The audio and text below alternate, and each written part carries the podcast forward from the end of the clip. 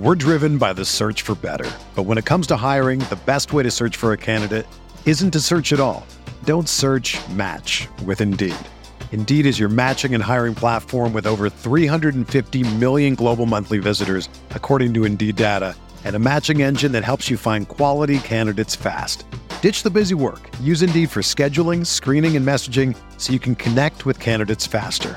Leveraging over 140 million qualifications and preferences every day, Indeed's matching engine is constantly learning from your preferences, so the more you use Indeed, the better it gets. Join more than 3.5 million businesses worldwide that use Indeed to hire great talent fast. And listeners of this show will get a $75 sponsored job credit to get your jobs more visibility at Indeed.com slash BlueWire. Just go to Indeed.com slash BlueWire right now and support our show by saying that you heard about Indeed on this podcast. That's Indeed.com slash BlueWire. Terms and conditions apply. Need to hire? You need Indeed.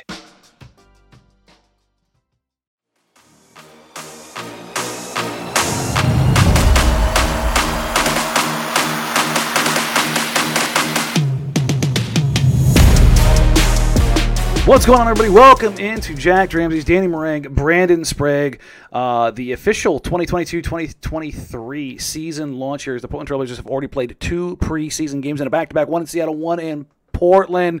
For anybody new here, please like, rate, review, subscribe. Welcome to the show. We appreciate you.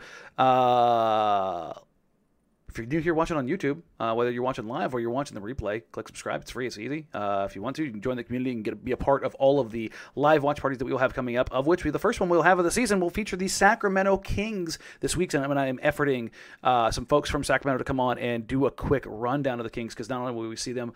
Uh, Sunday night, we will also see them opening night against the Sacramento Kings yet again. Uh, the familiar, familiar Sacramento Kings. Speaking of familiar, one Brandon Sprague. Spraggers, what's going on, buddy? Oh man, the world's falling apart. It's uh, it's over. the the uh, the worries, the um, sh- I don't know, people losing their minds over the most ridiculous things imaginable. Mm. It's I don't, I've only lost my mind, Danny, about one thing so far, and I probably only be the one thing going into the year. okay. We'll, we'll, we'll get into that in a second. A lot of what we're going to talk about, obviously, is the first pre- two preseason games, uh, and uh, initial takeaways and um, thoughts, processes. Uh, the for those that don't know, uh, locker rooms are back open to the media, and so I've had a chance to talk to the few guys before and after games and just get a little bit of feedback, get welcome and with come with the new players and kind of just get a feel for where things are. And uh, I'll tell you this, man. Regardless of what anybody says about anything about what's going on on the floor, vibes are fine. Vibes are good. I would even say vibes are good, which nice, nice. Just it's nice to come into the season and and looking at you know how the season started last year in preseason. Not only did they get the ever living crap kicked out of them, the vibes were a disaster, and you could tell that things were just not going to be okay. I don't think when they have their home opener against Phoenix on a Friday, we're going to get Dame on the mic saying, "Hey, just bear with us, please. This this may not go how it's supposed to go right away," and it did, and it actually ended up blowing up. But uh, you know, I'm not surprised to hear you say that. Yeah, these seem like guys, and, and look, some of this you read from, not read, but you kind of see it. I think on the socials, but it just seems like a group of guys that genuinely likes each other Yep. They're full of hardworking guys, and some of them are out to prove that they're worth a contract, and some of them are out to prove that they're going to be better than people are giving credit as a team. So I'm not surprised to hear you say that. It's, I mean, it's encouraging. I, I at least want to hear that much as we start the year. We can address all the Yeah. issues or the questions, but to at least know that this team doesn't like internally they kind of hate each other or hate the fact that they're still together. Uh, there, there's an encouraging sign number one for a new season. Uh, Jack asks, "Who was the vibe killer last season?" We don't have that much time. There was not just one. There were multiple vibe killers, and if you notice, there were multiple trades. I, I would start, but I would start with the guy who ended up getting canned like a Yes. couple months into the season because Yes, he decided the to bring supreme- everything back. Yes, supreme vibe killer Neil Olshey. But Yes. there were also players that were a part of this too. But Neil also fed into said players.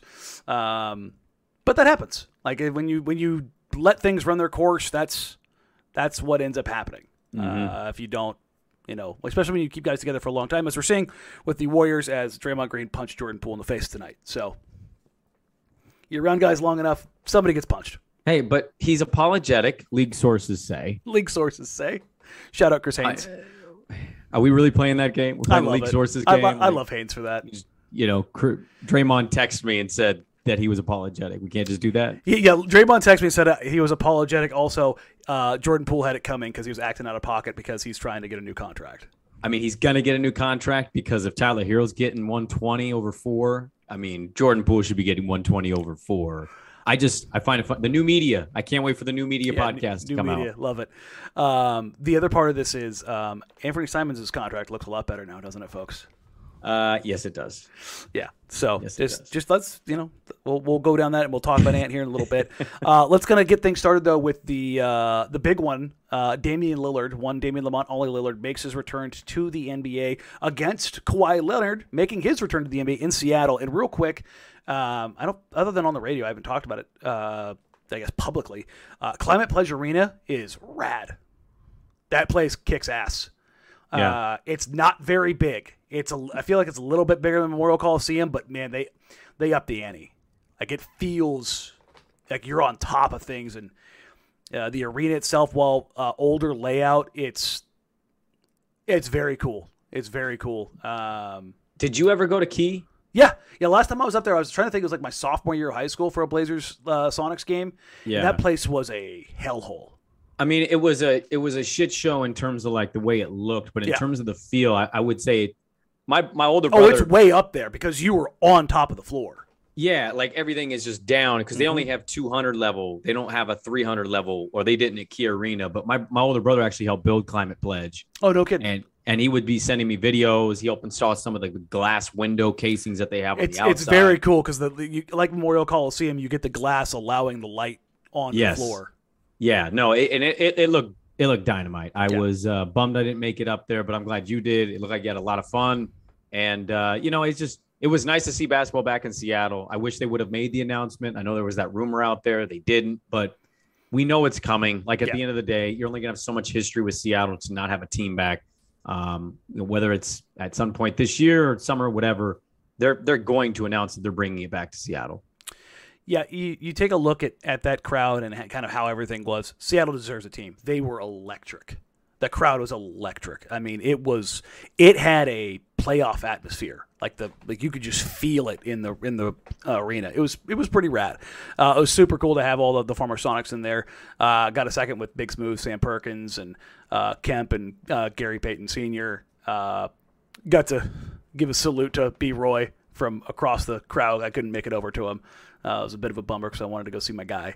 Wait, why Uh, couldn't you make it over to him? There was just a, a herd of people over Oh, there, you and should have just been elbowing. just plowed. Ah! Nobody knows this man like I do. I I wanted to get over there, um, but George Karl was there. Got a second with PJ Carlesimo. Um, Mike Fratello was there. Yeah, he's the like Clipper guy. Yeah, this is, I mean, they- they had like it. It was packed. Uh, Yeah. Spencer Hawes, Isaiah Thomas, Jamal Lenny Crawford. Wilkens was there. Lenny, oh, yeah, no, yeah. Lenny was uh, like twenty feet down from us. yeah. Um, Martell Webster was right behind Lenny. Uh, there, like, if you were a Seattle basketball player, you were there. yeah. It was, it was, it was very cool. Seattle showed out for the team. Um, let's get in, get into the game a little bit. Uh, Damian Lillard uh, looked good. He looked like himself. He looked healthy. It was old Damian Lillard. There was one play in particular. Uh, he caught a swing pass from right to left uh, on the left wing. Uh, both Batum and Kawhi Leonard closed out on him hard, and Dame just boom shot out of a cannon, almost to the point of you. You ever like figure eight drills in football? You run around the hose and you get your hip balance. Dame kind of did that, where he really, you know, bent over at his side, you know, twisted at his, at his waist, you know, that core strength, that ability to, to power through while being bent over, kept his dribble alive, that exploded off one and got that and one finish around the corner. And I was like, all right, I, am good. Anybody anybody else need anything? Because I'm yeah. I'm good after that. Because that that one play was basically more that he showed. He had he had one dunk. I think it was the game or the second game after he got the uh, shot last year mm-hmm. to kind of calm things down. I was like, well, maybe he will be okay. Yeah, I remember that. And then after we that, talked was, about that. Yeah, I think on the pod, we were like, like, "Oh, he showed okay." Like he showed some burst because the the pain and the tightness was gone. Um, he played in the back to back, and in the second game, he did the same thing. He got multiple times where he showed the burst, attacking closeouts, getting downhill, getting into the paint, driving, kicking. He looked exactly like Damian Lillard. Yeah, yeah. No, I, I think I think that was the great thing. I mean, I Danny, you could have sat him out for me for the whole preseason and said he's just going to gear it up for the regular season. I, I, I don't need to see it, but it was nice to see it because we hadn't seen it in quite some time. Yeah. And and if you if you are a believer in this team, and you think that this team is really going to be as good um, or, or, or, better than people think, I think you needed to. You felt good about what you saw from Dame because they're only going to go as far as he takes them, right? Like, obviously, we know Ant and again that contract and the step that he can potentially take this year. You are bringing along some guys that are coming back. Josh Hart, familiar with the situation. Nurkic has been here for years. You've got guys that are familiar with it, but at the end of the day, you're only going as far as Dame carries them. I mean, if Dame is going to be 100% be out there, they have an opportunity to maybe surprise some people. Mm-hmm. And it was great just to see him out there. I'm sure he felt good about it. I know he's talked about it. Yeah. And I didn't need to, but on both games in Seattle and then last night in Portland against Utah, um, it was just kind of nice to be on my couch watching Damian Lillard play basketball again. We're driven by the search for better. But when it comes to hiring, the best way to search for a candidate isn't to search at all. Don't search match with Indeed. Indeed is your matching and hiring platform with over 350 million global monthly visitors, according to Indeed data, and a matching engine that helps you find quality candidates fast. Ditch the busy work. Use Indeed for scheduling, screening, and messaging so you can connect with candidates faster. Leveraging over 140 million qualifications and preferences every day, Indeed's matching engine is constantly learning from your preferences, so the more you use Indeed, the better it gets. Join more than 3.5 million businesses worldwide that use Indeed to hire great talent fast. And listeners of this show will get a $75 sponsored job credit to get your jobs more visibility at Indeed.com slash BlueWire. Just go to Indeed.com slash BlueWire right now and support our show by saying that you heard about Indeed on this podcast. That's Indeed.com slash BlueWire. Terms and conditions apply. Need to hire? You need Indeed. Yeah, no, and that part of it was huge. Like, if nothing else, it was like you just kind of take a deep breath and, hey, Damian yep. Lillard is uh, pl- back playing basketball again, and he's not hobbled. And so you get the the joy to of, of watching him, and you get you get the um, lock in of like what Damian Lillard means to the Portland Trailblazers. Mm-hmm beyond that, what was the thing for you, game one, game two, otherwise, like question wise, that you were looking at that you did or didn't get answered, like pecking order wise?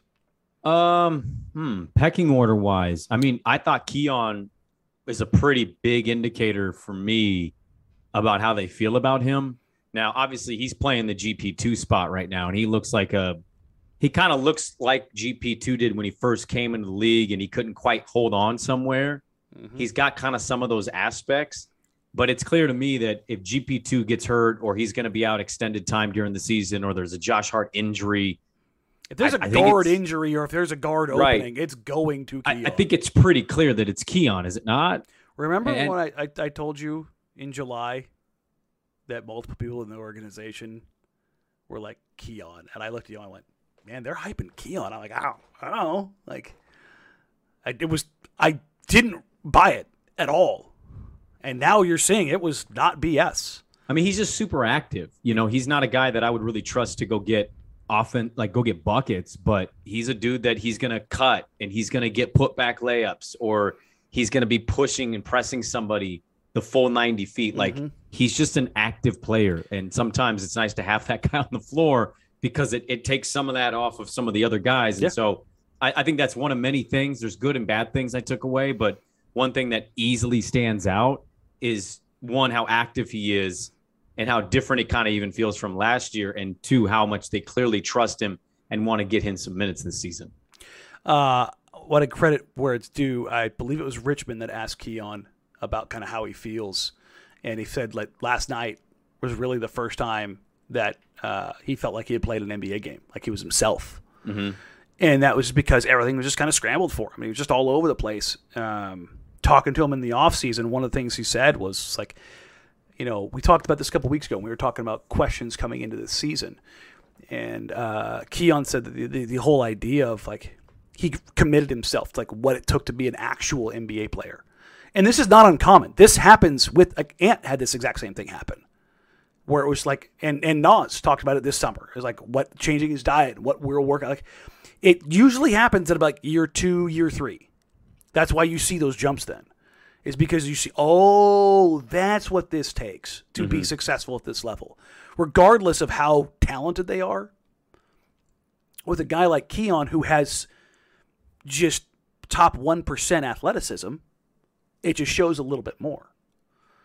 Like last night, actually, not even last night, in the first two games, one of the things that's shown out to me a, a ton is that ball handlers who've turned their back to Keon, I think he's ripped them three times.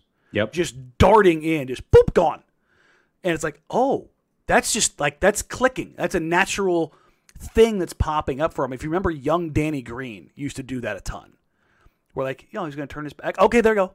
And that's not a Chauncey saying, go do this. That's Keon figuring out, like, oh, I'm 6'4, I'm really rangy, and I'm super bursty, and I can play really good defense, and I've got good instincts. I can do this. I can generate this. Now, Chauncey's reinforcing that by this with this team being more aggressive, but like he's got to keep his mind to the point of, okay, this is what I do. This is how I do it, and he's getting that. Mm-hmm. And watching you and I have talked about this a million times. I love watching young guys figure this stuff out. It's one of my favorite things in the NBA. It's like, uh, oh, this is how this works. This is how I stay on the floor. This is how I make money. Because if you can do those things and you do them regularly, that's how you get on the floor. Then you can kind of figure out the rest of your stuff. And that's what I, it's like watching him do this now. You can see the decision making.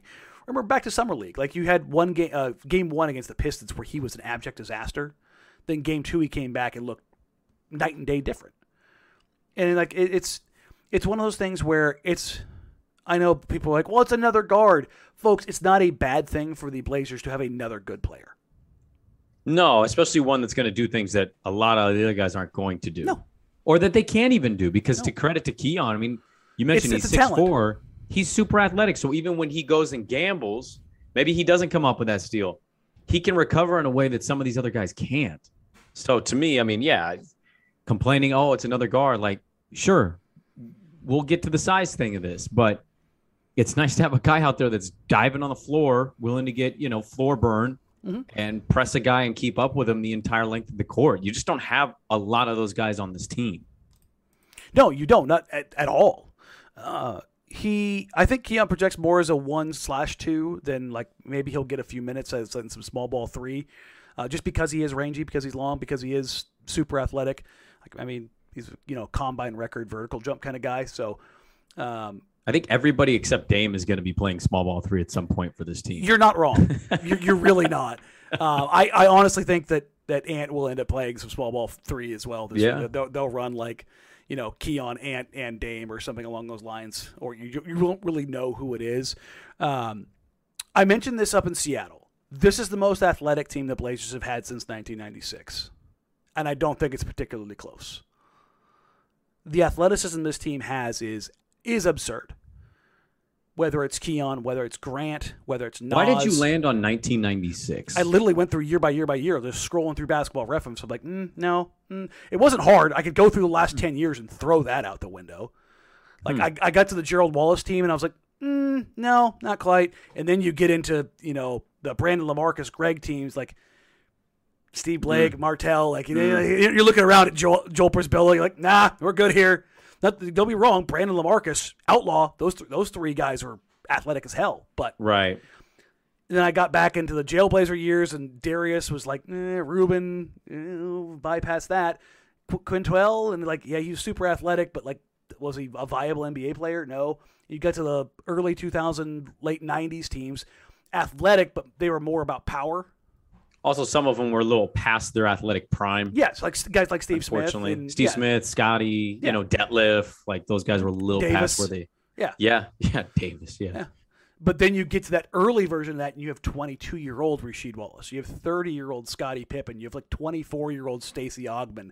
And you start looking at the 18 year old Jermaine O'Neal, and you're going, Yeah. oh, that's an athletic team. Yeah, I, I, there's like the first like seven guys. I was like, yeah, that's a that's that's a significantly more athletic team than they've had in a long time. But I say all of this because you have obviously a rookie in, in Shaedon Sharpe who has done some stuff athletically. You're like, oh my god. But then you again back into the rotation, Greg Brown. You know the guy East Bay Funk Dunk in a game. Like it's, he's as athletic as it gets. Dame still has a little bit of purse to him, but you've seen Grant come out of nowhere and pin Norman Powell's shot to the glass, grab and go, uh, get a rebound and get a put back dunk off two feet to elevate. Like his second jump is incredible. Nas is a truck. He, he's strong and explosive. You just start. Ant is a, a forty inch leaper. Josh is a good- 40 good inch leaper. athlete, yeah. Josh is a good athlete. Justice is a good athlete. Um, hell, Hell, I mean, Trendon's yeah. a good athlete. Like I was gonna say like Drew. Drew is a Drew, good athlete. Drew dunks. He's got like a seventy percent dunk rate. was an all-state pitcher and basketball Yeah, player like- in high school. So Yes, I mean they have athletes on this team. Yeah. and you're like, don't, I'll talk grand scheme about the, both games, but one of the things is that they have gotten into their offensive sets at 18 seconds or quicker more mm-hmm. often than not. Mhm. That has been something that is very noticeable. Josh has gone grab and go eh, seemingly every time he gets a rebound. Grant on rebounds is immediately looking up floor. That that this was one of my other observations, Danny. I'm glad you're driving it here. Um, because Chauncey's, you know, he said the Terry thing. Oh, I want to play fast. I want to play quick. I want to push the tempo. Yeah, Got to have the dudes to that. do it. Well, yeah, you do have to have the dudes that do it, but like even so, because of the way we've seen Dame play, it's hard to fully embrace or think that that's going to happen, right? So far, and it's two games in the preseason. We'll see what regular season brings us.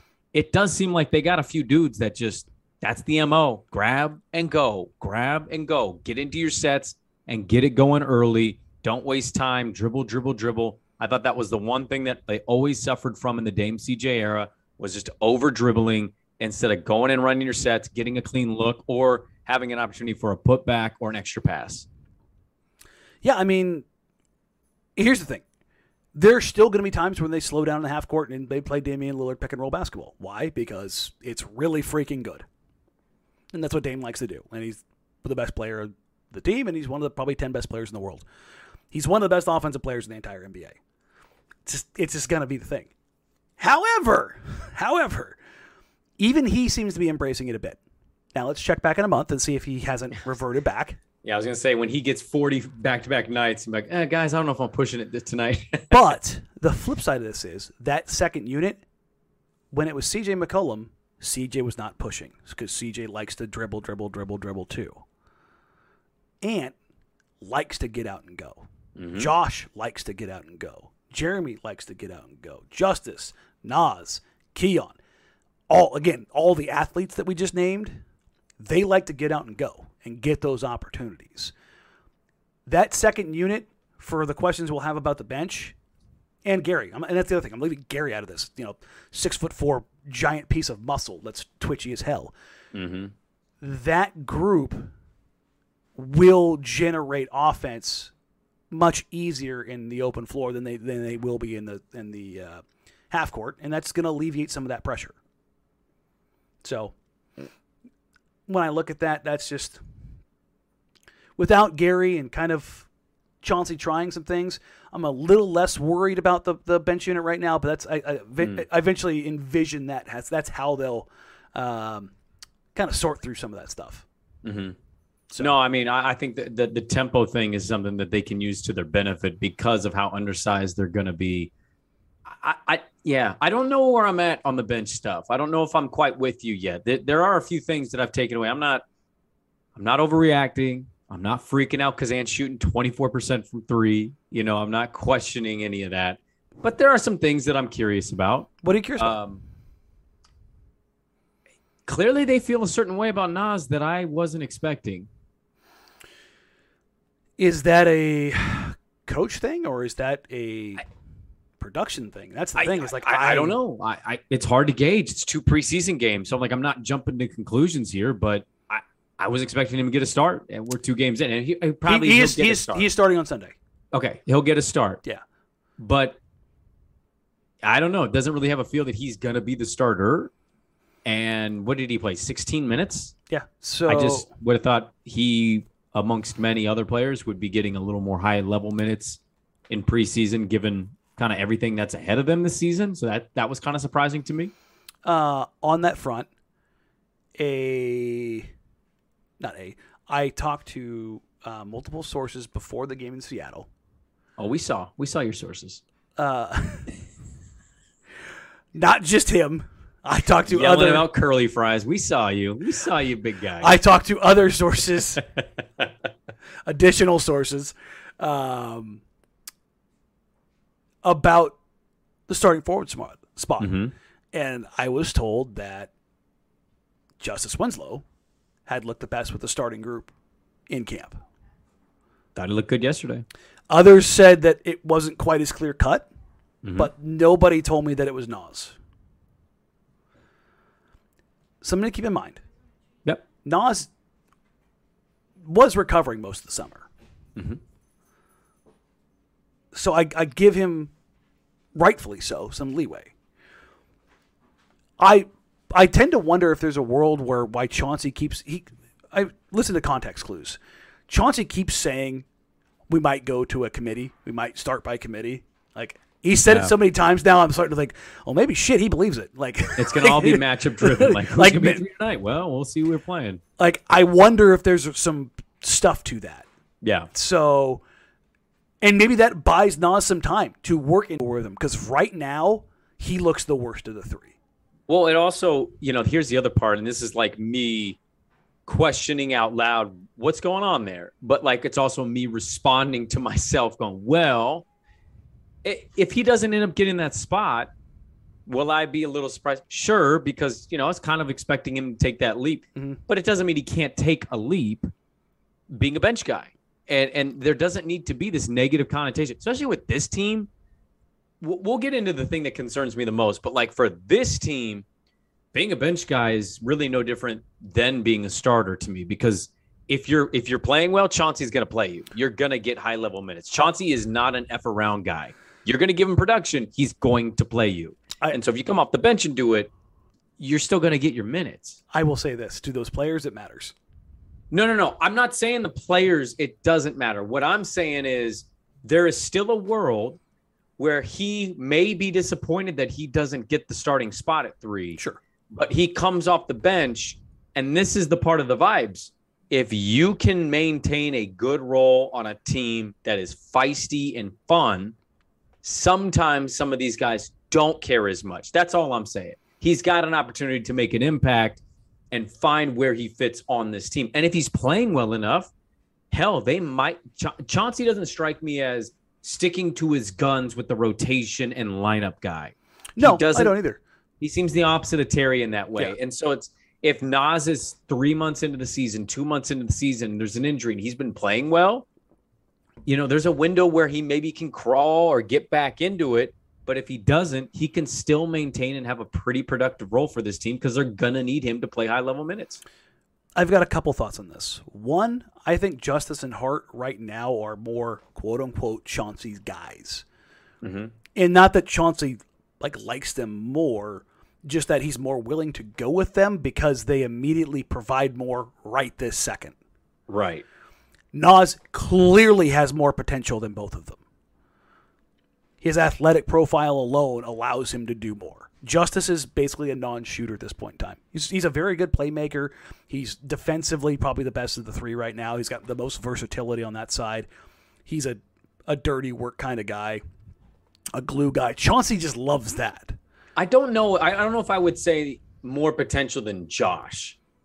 Maybe as much potential as I think he has more. Well, I think physically he's got things that Josh can't do, but Yes. like Josh is a very good basketball player, smart basketball player, and I, I the element of that is that kind of what I take into account there. Where if Oh, if if we're talking about right now it- in this season, it's going to be hard for Nas to bypass both those guys. But the Right. investment and what's best for the Blazers is Nas figuring it out because he Sure. does have that capacity, because he does have that athletic profile. but if he becomes Josh Hart and that's his career, that's a good. It's a really good career. Like- Josh Hart, whether he's a Blazer long term or not, there's going to be another team It will- no, he's a Josh Hart. He's a starting caliber caliber player. Like yes, and you think about you do the math real quick. There's 300 starters in the league. There's just, you know, there's not that many. right. I'm not 300, 150. Good lord, can I math? Yeah, I, I was trying to do the math in my No. brain when you said that, and I'm like, wait a minute, what? Five times no, thirty? no. I don't mind me. I'm an idiot. Um, listen, man. I, I I have been driving back and forth to Seattle and covering games and You're a beat writer now. I, so I am, man. It's it's been it's been a lot, um, but it's going to be interesting. Nas has been pressing. So the thing is, whether it's been Josh starting so far or Winslow starting so far, even when they weren't touching the ball, like last night, Winslow had I think three steals in the first six minutes. Yeah, He like he generated his own touches Mm-hmm. he switched defensively and and you know got in passing lanes or helped and recovered and hedged and got back and uh, got offensive tip outs and dived for loose balls and made extra passes. Like he did all the stuff that like makes a team go at not necessarily as an engine because Dame and Ant are your engines, but he's you know he's your grease man. He's your oil man. Like every every big ship has an oil man and they keep everything lubricated and, and going. They keep the engines running. That's Justise knows that's who he is in the NBA. Nas is still trying to show, no man, I can listen. Give me the ball. I can go to work. I can I can hit a pull up three. I can get to the mid range and, and show you a little bit of my game. I can get to the rim and dunk. I can facilitate. I can do all the things. What he's not doing is ticking the boxes for Chauncey to put him on the floor and keep him there. Mm-hmm. He's got to clear the little box before he can clear the big box and show the whole bag in that the older guys they know that already because they've been through that. And that's what's going to be difficult for Nas to navigate. And that's what I'm really interested to see how he comes out on Sunday. Does he come out and fill that role the way that he needs to in the first half so that he can explore a little bit more in the second half and with the second unit kind of show like listen if I'm in this spot I can re- you will want to reward me because I'm doing the things that are necessary with this first group to kind of it's not carrot and stick, but there's like there's certainly a carrot there for Nas of if he does the dirty work with the first group, he can explore his game a little bit more with the second group. Does that make sense? yeah, And I think that's something that they need to kind of navigate through with him, whereas with, with Josh and, and Justise, they know who they are. Well, Yeah, and I think the, the Justise thing too. I know um, not a lot of people were talking about Justise in the summer, right? Like he kind of got lost in the shuffle. The one thing for me, and I, I think on this pod was after we had Joe on my radio show, he mentioned justice twice, unsolicited. And so I took note of that. And so in my brain, it wasn't like just, oh, it's Josh Nas. I, I knew that Justise was going to find a place in this rotation and on this team. I, I just didn't know. And, and look, I still don't know if we know, right? I think this team is going to have to feel themselves out and see what works well, see what doesn't work well, see who can re- play different positions than they probably should. Justise might end up kind of being that guy. Remember, Joe told me that Justise might see the five. And that's not, I'm not going to bat an eye. They, they, well, they ran they ran it the other night. You could either I- call right. Justise or Grant the five of the floor for like for about four minutes. But I think we're going to see it until they make a move. I think we're going to see it in the regular season. So to see Justise kind of get that start last night and do what he did, I, I really wasn't surprised. I thought he actually played pretty well for them last year in the midst of the crap, in the midst of the tank. I No, he- thought he showed plenty of stuff. Productive minutes.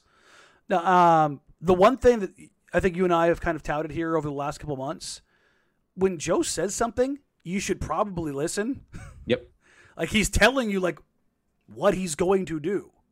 Hey, I'm going to swing for the fences on like the biggest talent available. Goes and gets Shaedon. We're going to try to get bigger, stronger, more athletic in at the wing position. Goes and trades for Jerami Grant. We want to get better defensively on the perimeter. Signs Gary Payton the second. Like, hey, uh, Keon is really showing some stuff in camp. Keon's showing some stuff in the preseason. hey, Justise is going to be a part of this, and all of a sudden, Justise is the first guy that gets the starting nod. You're like, listen, I know we've we've had a we had a GM for basically a decade who just lied through his teeth to us, called Zach Collins a combination of Rasheed Wallace, uh, oh, uh, Rasheed Wallace, Kevin McHale, and uh, oh god, who was the other one? Oh, LaMarcus Aldridge in year two when he couldn't do anything offensively. Uh, Poor poor Zach. He's got another article I saw where he's on the cover and he's like, "I'm about to show the league who I am," and I'm like, "Bro, you're you're no, you're like, in your uh, six six, dude. You're a backup pick. It, it don't it don't change now. It, it don't change. No, that's that's how it goes. Which you know, go get the money, man. Salute to you and your agent. Appreciate you. Um, that's just kind of how this goes. Um, speaking of, of, of those additions, how do you like the uh, the uh, game of one uh, Portland's own Jerami Grant? So I'm gonna say something that I'm curious to pick your brain. You on. sound like you're caveating, like you're you're couching something here. well, okay. Oh, Jerami's been really good. okay, Okay. but No, no, no. I'm Okay. not surprised by this.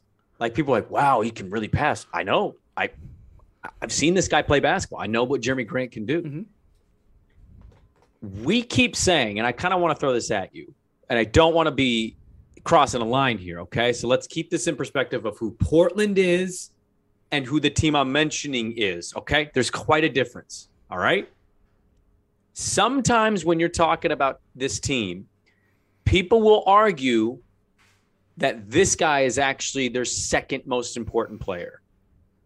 The team I'm talking about resides in the Bay Area. Now, Ant and Dame are clearly your Steph and Clay. Hmm They're different, I know, but just comparison sake, Draymond for some people can be the glue, is the glue. Does Yes. a lot of things that doesn't show up in the I- I stat don't sheet, nor disagree. does he get the credit. I know Ant got the bag, but I'm wondering if we're going to by the midseason point or even by the end of the year, if everybody stays healthy, I'm wondering if we're kind of having a conversation about look, it doesn't take away what Ant is, but with who they are, is Jerami kind of that guy underlying that you could make an argument he's the second most important because of what he does in this area and that area? That's I, I was impressed by him. I knew he'd fit in, but I think he can do some things on an every night basis to make some people like argue about it, which is a good thing. It makes it fun. I don't think it's an argument. I think you're dead on. I think the six foot nine guy who can do a little bit of everything, it's the most important position in basketball. Like if you don't, we've seen this for seven years, eight years. I was like, let me math this real quick. We're going into year eight. Since LaMarcus Aldridge left, there has been a six foot nine to seven foot hole Yep. in this roster. Jerami Grant doing stuff on both ends. Like he's he's shown the three point stroke. He's shown the second line defensive help as a shot blocker. When he took Norm's shit to the window in Seattle, I had to keep from jumping out of my seat because he came out of nowhere. Norm thought he was like, oh, I'm going to cook out here in the perimeter, beat the switch. Jerami just went, yeet, just pinned it to the glass, pulled it down, Yep. threw a 60 foot bounce past the Nas for a dunk. And I went, holy shit.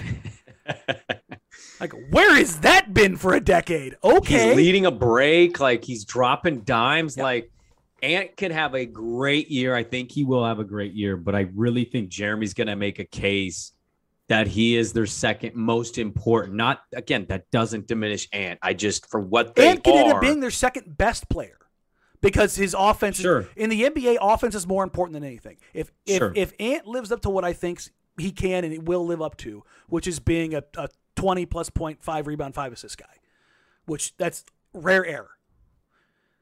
If he's that guy, he has a chance in the next couple years to be in the conversation for for an All Star game because his offense is big, his, his efficiency is so good.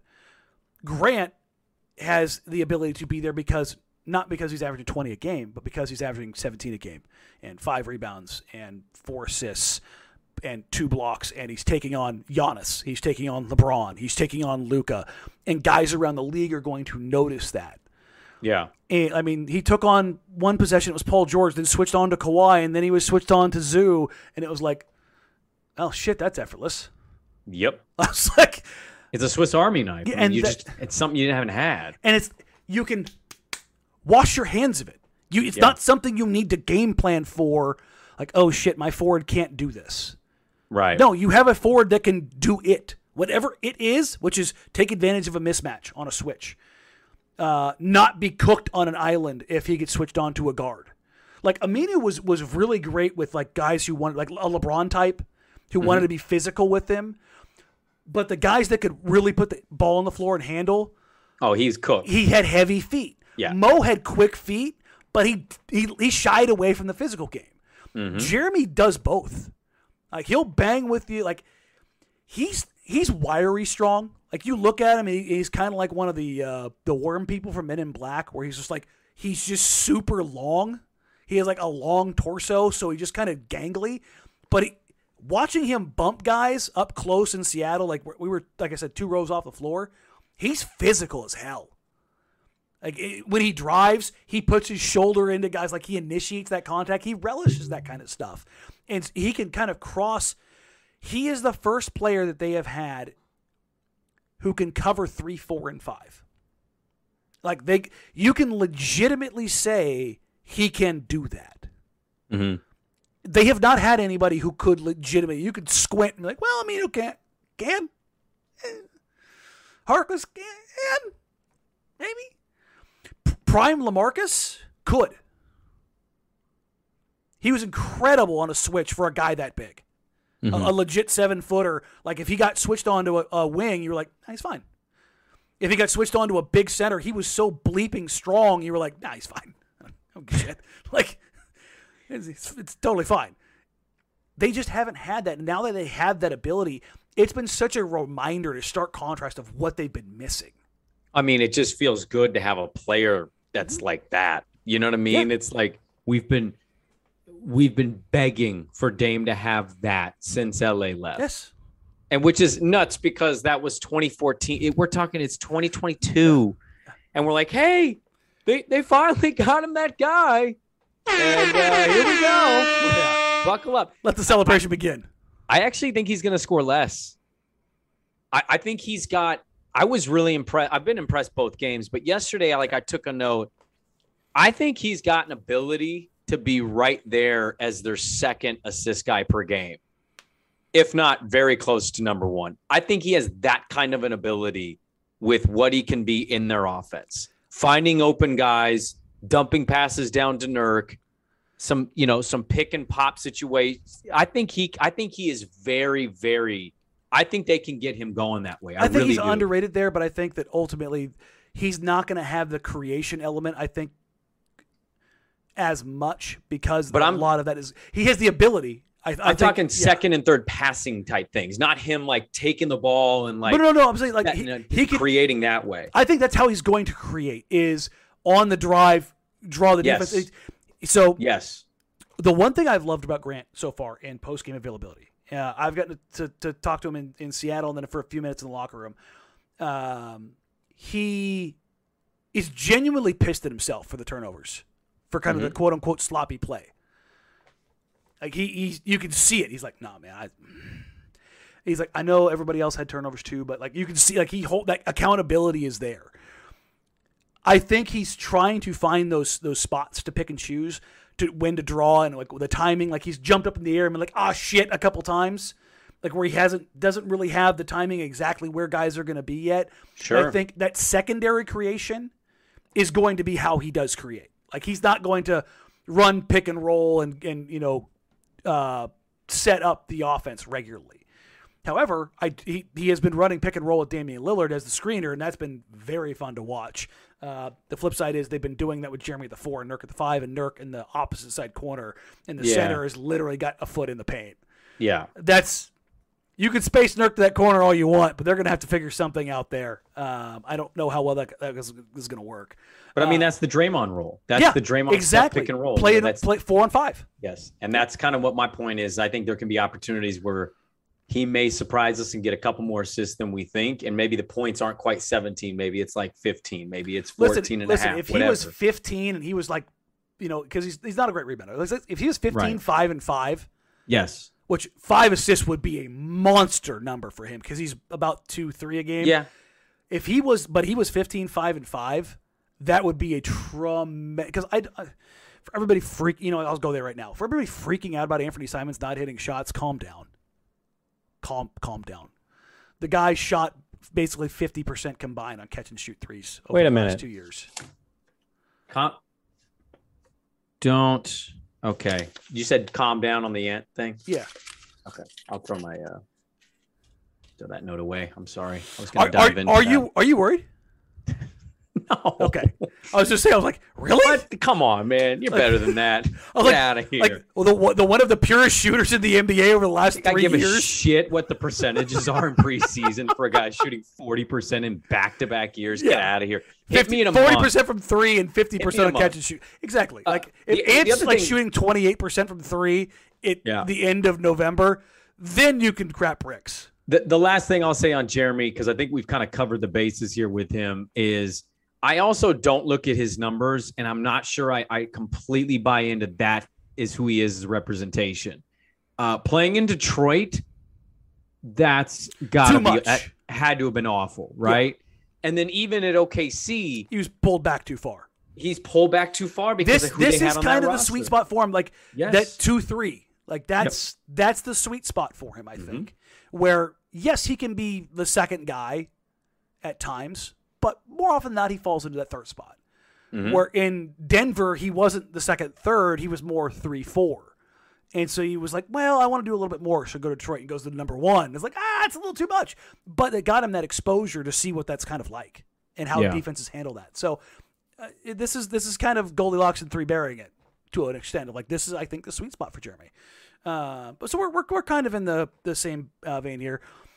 Um, I, I'm I'm gonna toot a little ant horn here real quick because he did it a little bit last night when I asked him about it. Uh, there was a opening switch hunt by the Los Angeles Clippers Monday night where they got Kawhi on Anfernee Simons on the block. Mhm. I think it was the third possession. Yep. Kawhi backed into him, and Kawhi, I don't know how many people noticed how big Kawhi is. Kawhi looks like he's about 245, 250. I talked to the Clippers'. There's a video folks. of him with his short shorts. Go look at his legs. Like Jesus, he added weight this summer. I talked to Clippers folks. They're like, he's the biggest he's ever been, and Yeah. like he said that uh, that they told him, or he told them that he usually loses anywhere between 12 and 15 pounds in the season, so he'll get down to like 230 ish. Which again, Kawhi's a massive dude. That makes sense, but he looks like a middle linebacker right now. Mm-hmm. He is massive, and he made Ant look very small. And or Kobe, I should say, Kawhi has the best wing post game in the NBA since Kobe. The list is right now Kawhi, DeMar. I don't give a shit. Like th- those two guys are so good in that mid post that it's not even close to anybody else. Nobody else does what they do. Their footwork is exquisite.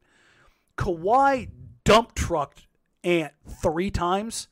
Ant didn't give up an inch. Everyone on press row went like this. Are you seeing this shit? Because it was impressive. Kawhi hit him hard each time. Ant didn't buckle. I asked him mm-hmm. about it last night, and he goes, Nobody can take that away from me. I shut down Kawhi for a couple possessions. and he had a big smile on his face. It was great. It was great. No, I noticed it. I noticed it in Seattle. I think he actually got him on the low block three different yeah, three times. different times. The third time, Kawhi hit a turn and fade that was like, good luck I mean, if you're gonna hit a turn and fade, sometimes you just got to tip. no, it's exactly. guy, it was right? it was Like, exquisite post footwork and just of all the shot he's gonna hit. Like that's the shot you actually want him to take, just percentage wise. yeah, but he- Danny, I you know that was the thing. We talked to him, and he had said that he'd gotten bigger. And then I saw I didn't go to the media day. You did, but like you saw that video that everybody retweeted with him mm-hmm. standing next to Dame, and he went, like Dame ain't the tallest dude. Dame's not small. Dame and is Dame's built. people. Yeah, I, I I I hate when we say this, but like I just want to put an emphasis on it for this reason. I know people know Dame is like six one and a Six half, one and a six half, two, yeah. you know, but like legitimately 210, like 200 pounds. He, he's Maurice Jones-Drew. He is a he is a running Yes. back build. But when you see it, when you stand next to it, is when you go, oh shit. Yeah, That's not what it looks like on my TV No, screen. it's you know? you're like, next to "Oh these ba- God." Like I, I hate using myself. Steph's this way. Steph is this Steph way. is Steph is jacked. huge, Steph man. is yoked beyond belief. I Yeah. anybody who's ever been around me, I am a wide dude. I, I am bigger than most people shoulder wise. Dame is slightly broader shouldered than I am. yes. Like, Dame is a big dude. And when I saw Ant next to him, I went, "Oh!" And then you see him out on that court, and you just I kept remembering the game against Sacramento that cost or that put him in that spot to play Oklahoma that City. just real thin, yeah, and I'm just kid. like, "Geez, that kid is he's dead and gone, man. This Mhm. this is a man now." And you see it against Kawhi in the block, and you, I, I was doing it on my couch. There was nobody sitting next to me, my left and right. I was like.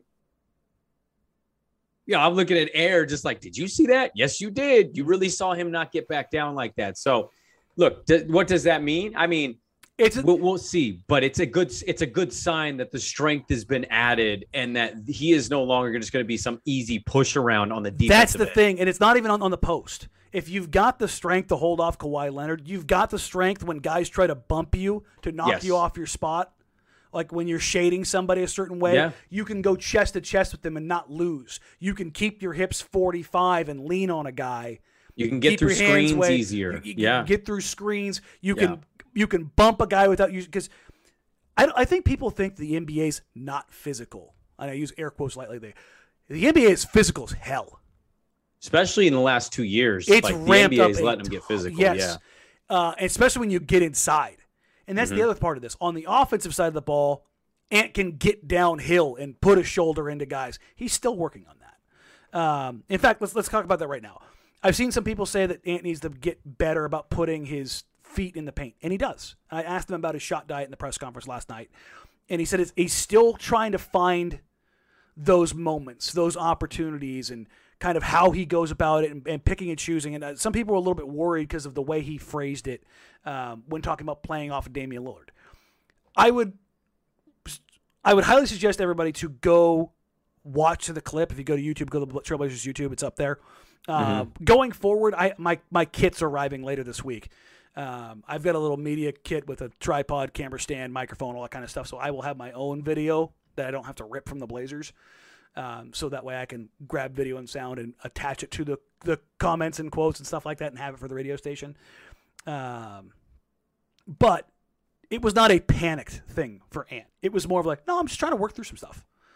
And he was very honest and open about like, no, like it's not a, it's not a problem, it's not a worry. It's just I'm just trying to find my spots. Like Dame and I haven't played together much, and it's true. And like you could say, well, it could have been working that all summer. They've been working on it for a month. It's still live game action. You're still trying to find those spots. You got to remember this is a this is a team that only two starters, 6 mm-hmm. six total players from last year. You got 17 guys, 11 of them are new. Like think about that for a second. And major contributors are brand new in Anfernee Simons and Jerami Grant, guys that touch the ball a lot. And you got to remember, Jerami Grant's an active body, an active cutter. Mm-hmm. Like so does Ant. When does Ant cut? When does Ant drive? Is Jerami going to cut here? Like when is Nas going to do this? When is Hart going to do this? They're trying to work in a starting small forward. Like they're trying to work through those things. And for Ant, he's still trying to balance that stuff out. I, I don't care about his shooting percentages. Again, if if Ant goes in the rather season, him shoot like shit in the preseason than And- this actually matter. I'll be honest. Even if he shoots like shit in the first week of the season, I am not worried about it. That's how Yeah, shooting no, works. I, I know. Dame historically starts out like shit. Yeah. Like his first month usually isn't great. It's been CJ who starts out really well. CJ's usually the hot starter. Dame usually ramps up, and then about Thanksgiving, it's like, oh my god, and he goes, you know, thirty-seven and five the rest of the way. I, I honestly, I, I'll say this too. Like, I, I really, I, I think in the grand scheme, man, we're we're talking about like eight people on Twitter. We're not talking about people actually like legitimately being No, worried about. I, it. I've seen it in other places outside of Twitter. That's the thing. Is like I've, I've fans at the, game last night were like after the you know when I was walking back down, they were a little bit worried about it. And I was like, pump the brakes. then they, they they need to do like reading. I mean, just like d- just do something. t- what are we talking about here, man? Like, there is a concern for this team. You know what it is? It ain't Anfernee Simon shooting. It's their lack of depth at big. I'll tell you right now, and we've talked about this before. That's my concern. There's Yeah. my one concern of the whole team. It's that. And I, I w- I'm still on this train of I think they can be a little better than people think, but I'm starting as they get closer to the season. I'm starting to get a little worried, just a little, because I I watched a Utah team that's probably going to be one of hell. but it's going to be one of the worst teams in the league. This is not a good team. They want Wembanyama and and or Yama, uh, and so like they're going to be one of those tanking teams.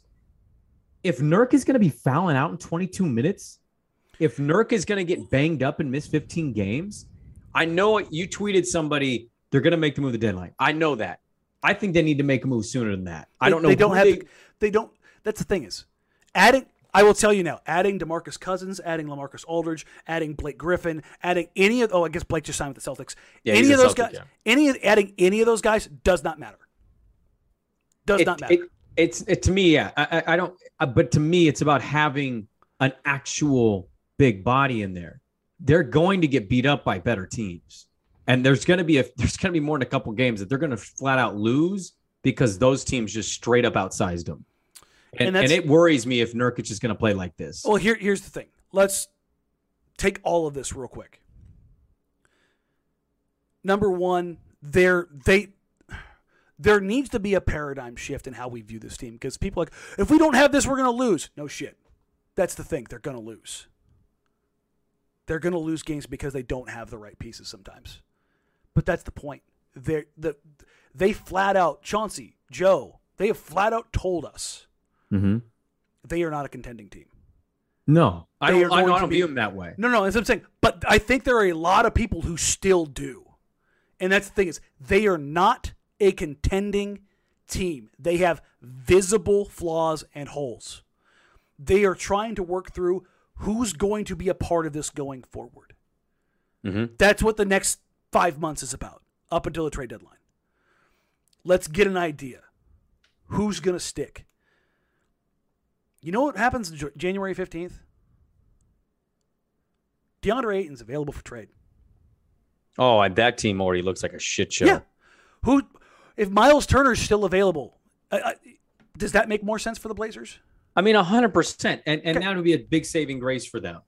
And that's But- the thing is, right now it's just it doesn't matter. And I'm not saying that the winning doesn't matter. It, what matters for them is getting the right set of guys going forward. And for everybody screaming out, they can go get DeMarcus Cousins or they don't want him. There's a reason why that article just came out from Chris It was please sign Uh, me article. Yeah. It was please sign me because I have burned every bridge in the NBA. yes. Like he- he played well for the Nuggets, and they wanted nothing to do with him. Mm-hmm. That's what like people like. Everyone's like, it's 2K, just plug and play. There are guys people don't want in the locker room, Sure. Hundred and that's that. The Blazers and Joe has said this. They are about culture right now. They are not going to go do that just for the point of ah, we're going to go get this guy because we need this guy.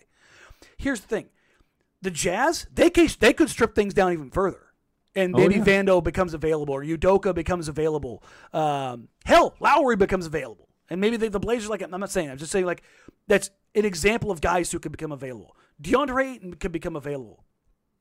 There's a million things can happen between now and the deadline. They know the holes they have. I guess. I guess my my my thing is how many wins did you have? I forgot. Um, what was our 44. Okay? And I think I was I think I, said 43. 40, I think I said I think I said 43, but uh, but I changed mine to 44 because you said 43, and I wanted to be a Yeah, little- okay, That's what it different. was. Yeah. Yeah. But and we this is where the size thing could kill them unless There's a big trade that happens for them. Mm-hmm. they could split the difference between Kevin Pelton's Projection model, which obviously he has admitted, and you, I think you've pointed out, or Mike pointed Oh no, no. out. Kev, that- Kevin came on with Dusty and I yesterday, and, and, and Kevin flat out said Yes. they'll they will outperform that model. He goes, Yeah, they, they almost always outperform Yes. that model. Yeah, but it, they could be splitting between our number and that number, and Yeah. that's the territory that puts you right in that like, where are you a nine? Are you a 10 Mhm. are you are you going to be an eight? And and you know that's why those first couple months, like yeah, they they're probably going to lose quite a bit of games. and that schedule is brutal. Here's here's the thing. Going into yesterday, for anybody that didn't watch, Victor Wembanyama and Scoot Henderson put on a show that is going to redefine the G League, or not the G League, but the G League Ignite, and how kind of projects or not projects, um, uh, prospects are viewed going forward. I mean, he is he. I, He is the best prospect He LeBron is, James. um, period. yes, point blank. not even close. is no mincing words. He's the number one overall pick. There is Yeah. outside of a devastating injury, nothing, nothing will change that. He is that, and he dude. will be an all star. He will Day one- this league up. He will be an impact player. Yes, Evan, day one. Evan Mobley on steroids. Yep. Like that's Yep. that's what we're looking at. I say all of this because right now there are four teams in the Pacers, Jazz, uh, Thunder, and Spurs that are on a epic race to the bottom. Woj already tweeted about it. You Yep. will have GM saying, "I'm out," and they are going to drop anchor come Christmas. I mean, I don't know how you watch that game and you don't make that decision. and here's the thing: even if you don't get number one and get Victor, Scoot is a tra- absolutely great player. transcendent point guard.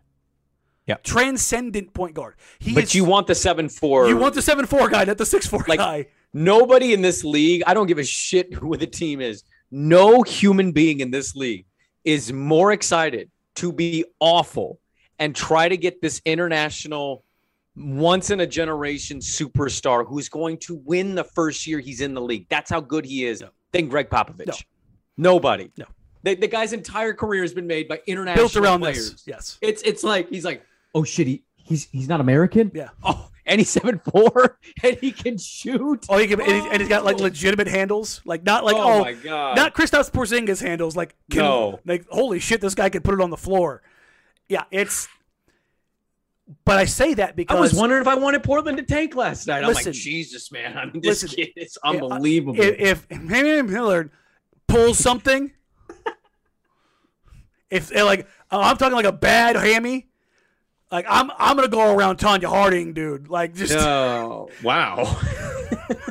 you might lose your credential if you do that. I mean I'll, I'll just blame it on somebody else. But you get what I'm saying? Like it's I know it's mean. that over the top. Yeah, he is that. He He's is that. dude, he's though. that like Yeah. in talking to other execs and scouts like they're Pelton had this he had the best tweet I have seen about Victor yet. I have never thought I would have to curse in my scout notes. That's what he said about Wembanyama. Because the most common thing is is holy shit or what the fuck is this?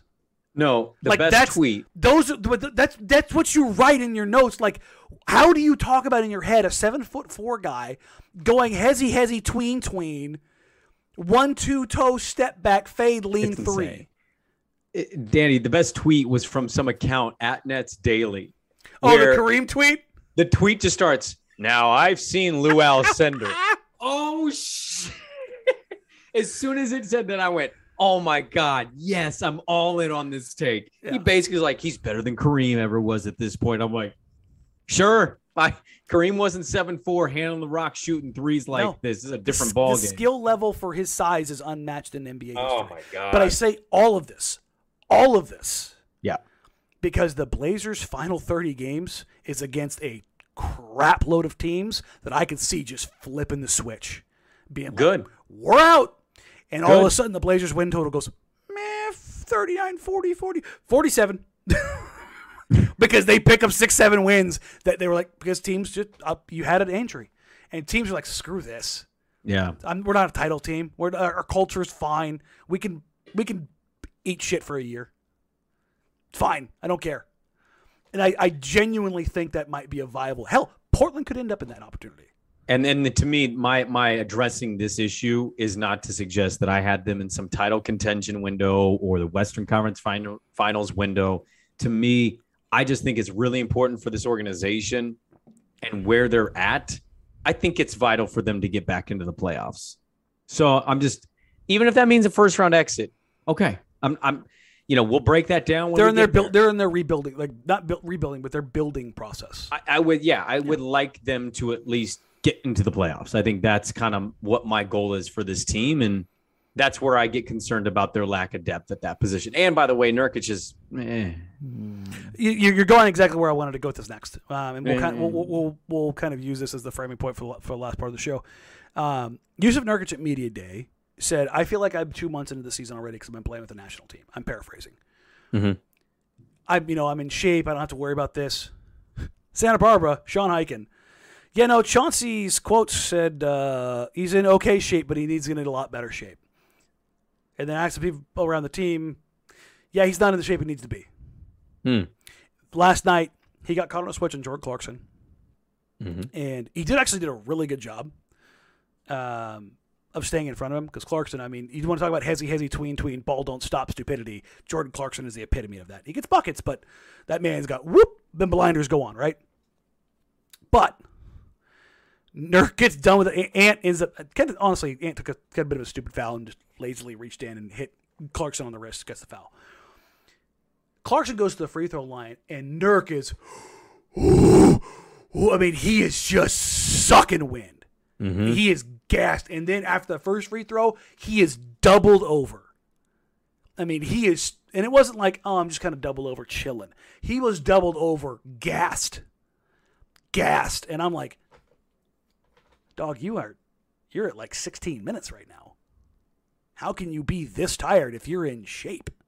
He fouled out six minutes later, so yes, don't worry. and that's the thing is he started reaching and Yeah. and being lazy and taking He commits a lot of dumb fouls. he took man. that he just took that three that he bricked Yeah. horribly and then he came down and immediately committed that six stupid foul and went and sat down. I was like, you got paid, man. You're supposed to be not doing this stuff. And it's just But but but okay, so but the- here's my pushback here, okay? Because I think it's fat. I think he is a fascinating storyline going into the year. he is. He's one of the mo- the most interesting storylines there is you, in this team. you, you just said you just got paid. You're not supposed to. Bro, this is who he's been. I th- there's no surprise here for me. Like I didn't know that con- I didn't see that contract happen as much as I don't didn't want the four years. I wasn't looking at that contract going, well, we're gonna get a different player now. Like y- you are who you are, right? We just said that about Zach Collins. He's gonna have some moments, but he's also gonna have some moments where you're like screaming at your television. And I'm just I'm not gonna be surprised by any of it. The attitude, the breathing, the silly fouls, the amazing block, the amazing putback dunk, the 15 and 12 night, and the six and three and five fouls and didn't play a whole lot Mhm. nights. None of that is going to surprise me. No. He has been this the entire time as a career and basically the entire time here in Portland. He's a good, not great player. Who got mad at me because I said as much on Twitter. Oh. He did not like the fact that I said DeAndre Ayton was better than him. No, no player likes to hear that they're not great. Okay. He, he called me an idiot. Well, you like- are. You are an idiot. You don't like curly fries. Well, that's fair. I don't like curly fries. Not that I'm an idiot. Uh, Well, I guess I'm an idiot for accepting the premise. Um, I want Nurk to do well because if Nurk does I- I well, do uh, not only does I do Nurk do well, the team does well. Like uh, the other guys do better. Like Yeah. when he cares, he passes better. When he cares, he finishes better. That opens things up for other guys.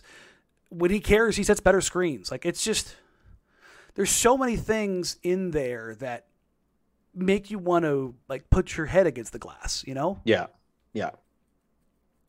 Yeah. I just And that's kind of my point. That that's Danny, that goes into my concern. I hear what you're saying.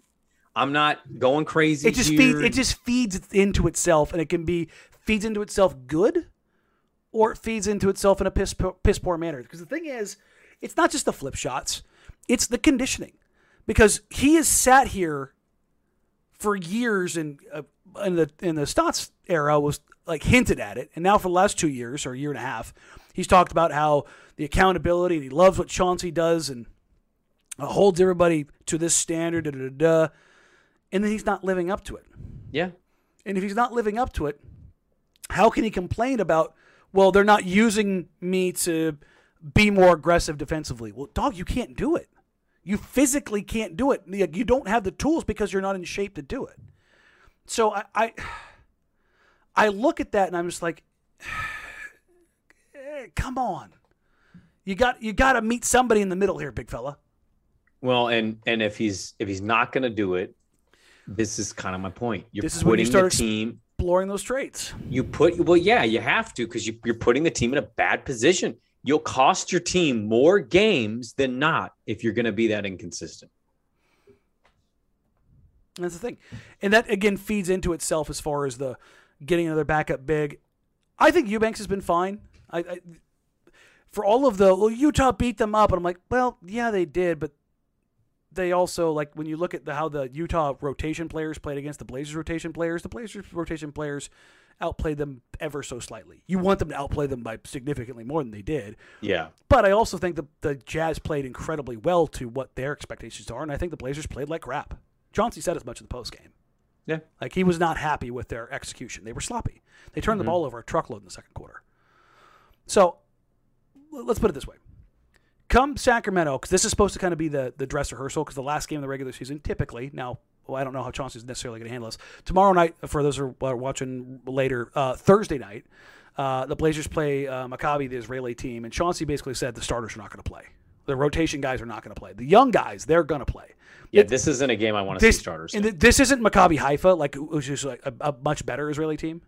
Uh, this is Maccabi. Uh, crap, I can't remember. But It's like the level of Aus- uh, Israeli team that the Suns lose to. Yeah, no, no, no, no, no. There's like that's that that uh, 36ers team, that NBL team from Australia is a good team. Oh, Rachel Nichols said they were like middle of the road. Oh no, no, but I think like they're they're like a the the Australian league is like a better league, is what I'm saying.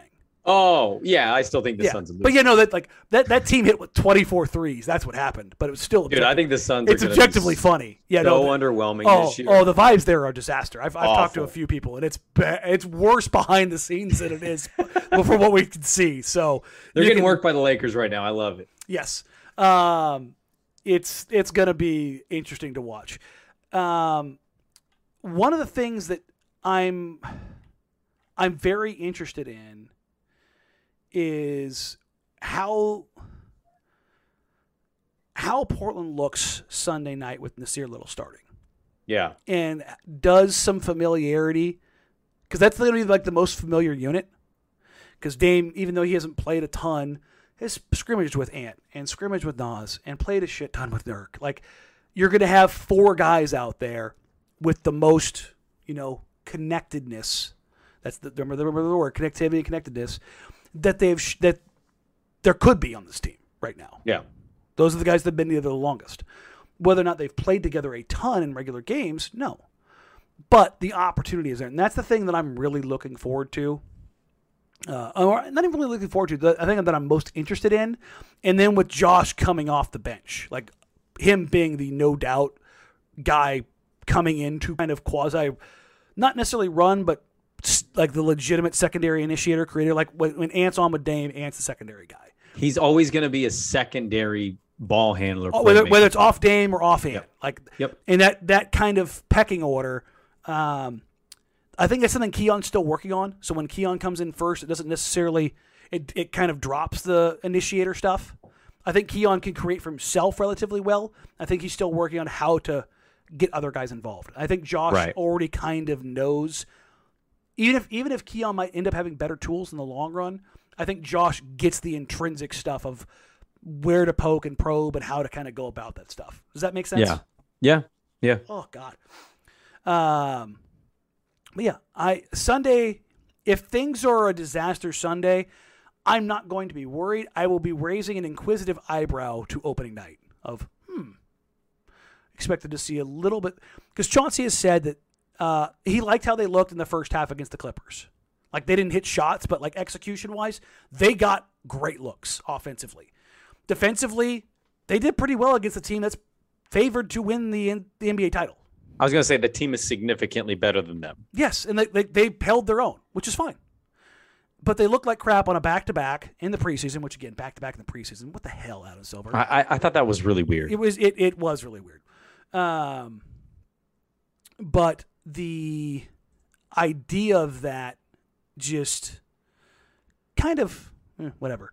So let's see how it looks on Sunday and see how things kind of go from there. That's that's ultimately where I end up. Mm-hmm. So I, I'm basically in the same camp. uh, we will either do a show Sunday in between uh, the Sunday afternoon and Sunday night games, or we will pop it up on Monday before Monday Night Football. Uh, but Highkin will join us for that. Um, I think I'm leaning towards Monday, to, so we have the Sunday game in the bag. For the Uh, next we time. were yes, Monday's probably better for me. Uh, we were supposed to have Lamar this week, and then his media guy, because Lamar would come on. Like I've talked to Lamar, and he's basically like, "Dude, I, I talked to him last night, and I'll tell you this: he he he blames you. Uh, blames me. Yeah, he blamed you. well, his media guy's out of the country. Hmm. We'll see. Walt's not, yeah, his guy Walt's not in the country. So I had to email somebody else. She hasn't responded in four days. So okay. it's going to get pushed to right before the season starts. Talk to Lamar about this. If you want, if you want me to show you, you and Lamar the email, I can. Listen, but I'm just saying. I mean, uh, He threw you under the bus. Fellow fellow Beav did you dirty. it's uh, not surprising. I'm an easy person to throw under a bus. You got to put some weight on, man. Got to make it harder for them to pick you up. Well, it's even easier too if I'm not there. He's like looking around. He's like, if I say this out loud, is he gonna come walking up on me? No, he's not here. He Is Brandon here tonight? No. I, you know what? That's you mentioned. I think he's like, "Hey, is Brandon here?" And then he said that. We will get Lamar on that. I promise. Lamar's coming on the show. Casey He'll said he on. wants to. Brooke said she wants to. So we'll get a bunch of them. And then I am waiting for confirmation for the other the aforementioned two very big guests. We also still Mike still owes us. Uh, Yes. Mike kind of owes us like five. Yeah. but we'll just call it I'll, one. I'll, I'll drag him one of these nights um, when we don't have a game and after he's already recorded his, so he, he can reuse his takes again. I like that. So, um, again, thank you all for being here. We went really long, an hour and fifteen, um, but this is there's a lot to kind of get to, and this is kind of setting the table for what we have kind of coming forward. And like I said, Sunday night because it is a road game, that will be the very first and return of the Jack Ramsay's watch party. So if you are a member, you will be in there. I will send the link out like I did all last year, posted on the, the private YouTube page for all members. Uh, and we'll get you guys in there and we will take in some Blazer action together and we'll kind of break down some tape as we go. When we get in there with the watch playback guys, you'll notice the app is uh, significantly smoother, better, more efficient, and running incredibly well. Uh, they've done some really, really cool stuff. I'm really excited to show what they can do this year. Uh, the plan right now is on road games. That is that is the platform. Whether it's it's Brandon and I or just me, I'm covering the team. So for those that don't know, besides the radio show, I am covering the Blazers for 1080. You are a pseudo beat writer. Yes, I am. I, I will. So there will always be coverage. I will Yeah. be at every home game, barring my surgery happening earlier on my other hip. I will be at every game. So uh, And I, I try to plan. I, I think a good thing would be for the subscribers out there, for the the patrons. Mm-hmm. I think we need to be doing an episode for them. Yep. We will have a Like- kind of an interview AMA kind of situation at least once like at that. least once a month, probably twice. Uh, and I'm going to try to do some. Uh, we brought in two last year, one with Andy and one with Ben when we got got things running when we had the the private um, interviews with those guys. I think we're gonna, I'm going to try and do that and bring some guests in to do some uh, paywall stuff just to kind of reward you guys. Yeah. So, uh, Jason says, "Reporter Danny, yes, officially reporter, Reporter Danny, Danny, yes. all, all credentialed up and everything, asking questions in press conferences. So when you hear somebody stumble over themselves in the press conference after talking all day, that'll be me. Um, again, like, review, subscribe, help us grow the show. If you uh, are new here, welcome. We appreciate you. Thank you. Um, we're trying to grow the community. We are just short of 4,000. I think last time I looked, we were at 3,850. Try to get to 4,000 before the start of the season. That is the goal. Share us with your friends, share us with your family. Uh, whether it's a podcast, if it's you're on YouTube, click subscribe. It's free. Uh, add us to your downloads. It's free. It helps us beat the almighty algorithm. Um, if you're so inclined, leave us a review on iTunes. That also helps us out a ton. But basically, yeah, just share us. Help us grow this community. It's been incredibly uh, just rewarding doing this for the first year. And now having this access, having these opportunities, being able to do everything that we can do now, um, I think it's going to make uh, what we do here a lot better going forward. So again, thank you all so so so very much. We will check back most likely on Monday, and uh, until then, take care. Have a wonderful wonderful weekend. Enjoy the rest of the Blazers basketball. Talk to you soon, ball.